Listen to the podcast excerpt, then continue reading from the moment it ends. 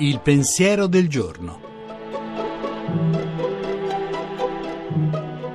In studio Luca Diotallevi, professore di sociologia dell'Università di Roma 3. Il corpo e la carne non sono la stessa cosa. Il corpo è il tutto di una cosa, un tutto ben definito, compatto, chiaramente distinto dall'esterno, il corpo di un edificio, il corpo di un'autovettura, il corpo di un individuo. La carne invece è un corpo strano, non è altrettanto compatto e chiuso. La carne ha fessure. Queste fessure non sono crepe o fratture. Quelle può averle anche un corpo.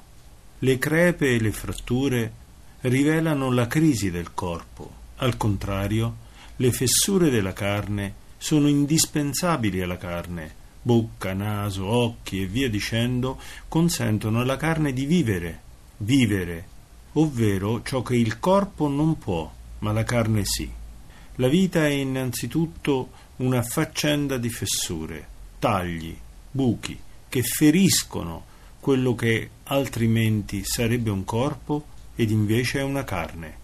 Non a caso la maggior parte delle fessure, delle ferite della nostra carne si addensano in una zona del nostro corpo che chiamiamo volto. Il volto ciò che per primo amiamo e sul quale per primo abbiamo visto l'amore, o l'amore ha visto noi prima che noi stessi fossimo in grado di vedere alcunché. L'arroganza è stare di fronte ad un altro o di fronte a noi stessi come se fossimo corpo e non per quello che siamo, carne. La trasmissione si può riascoltare e scaricare in podcast dal sito pensierodelgiorno.rai.it.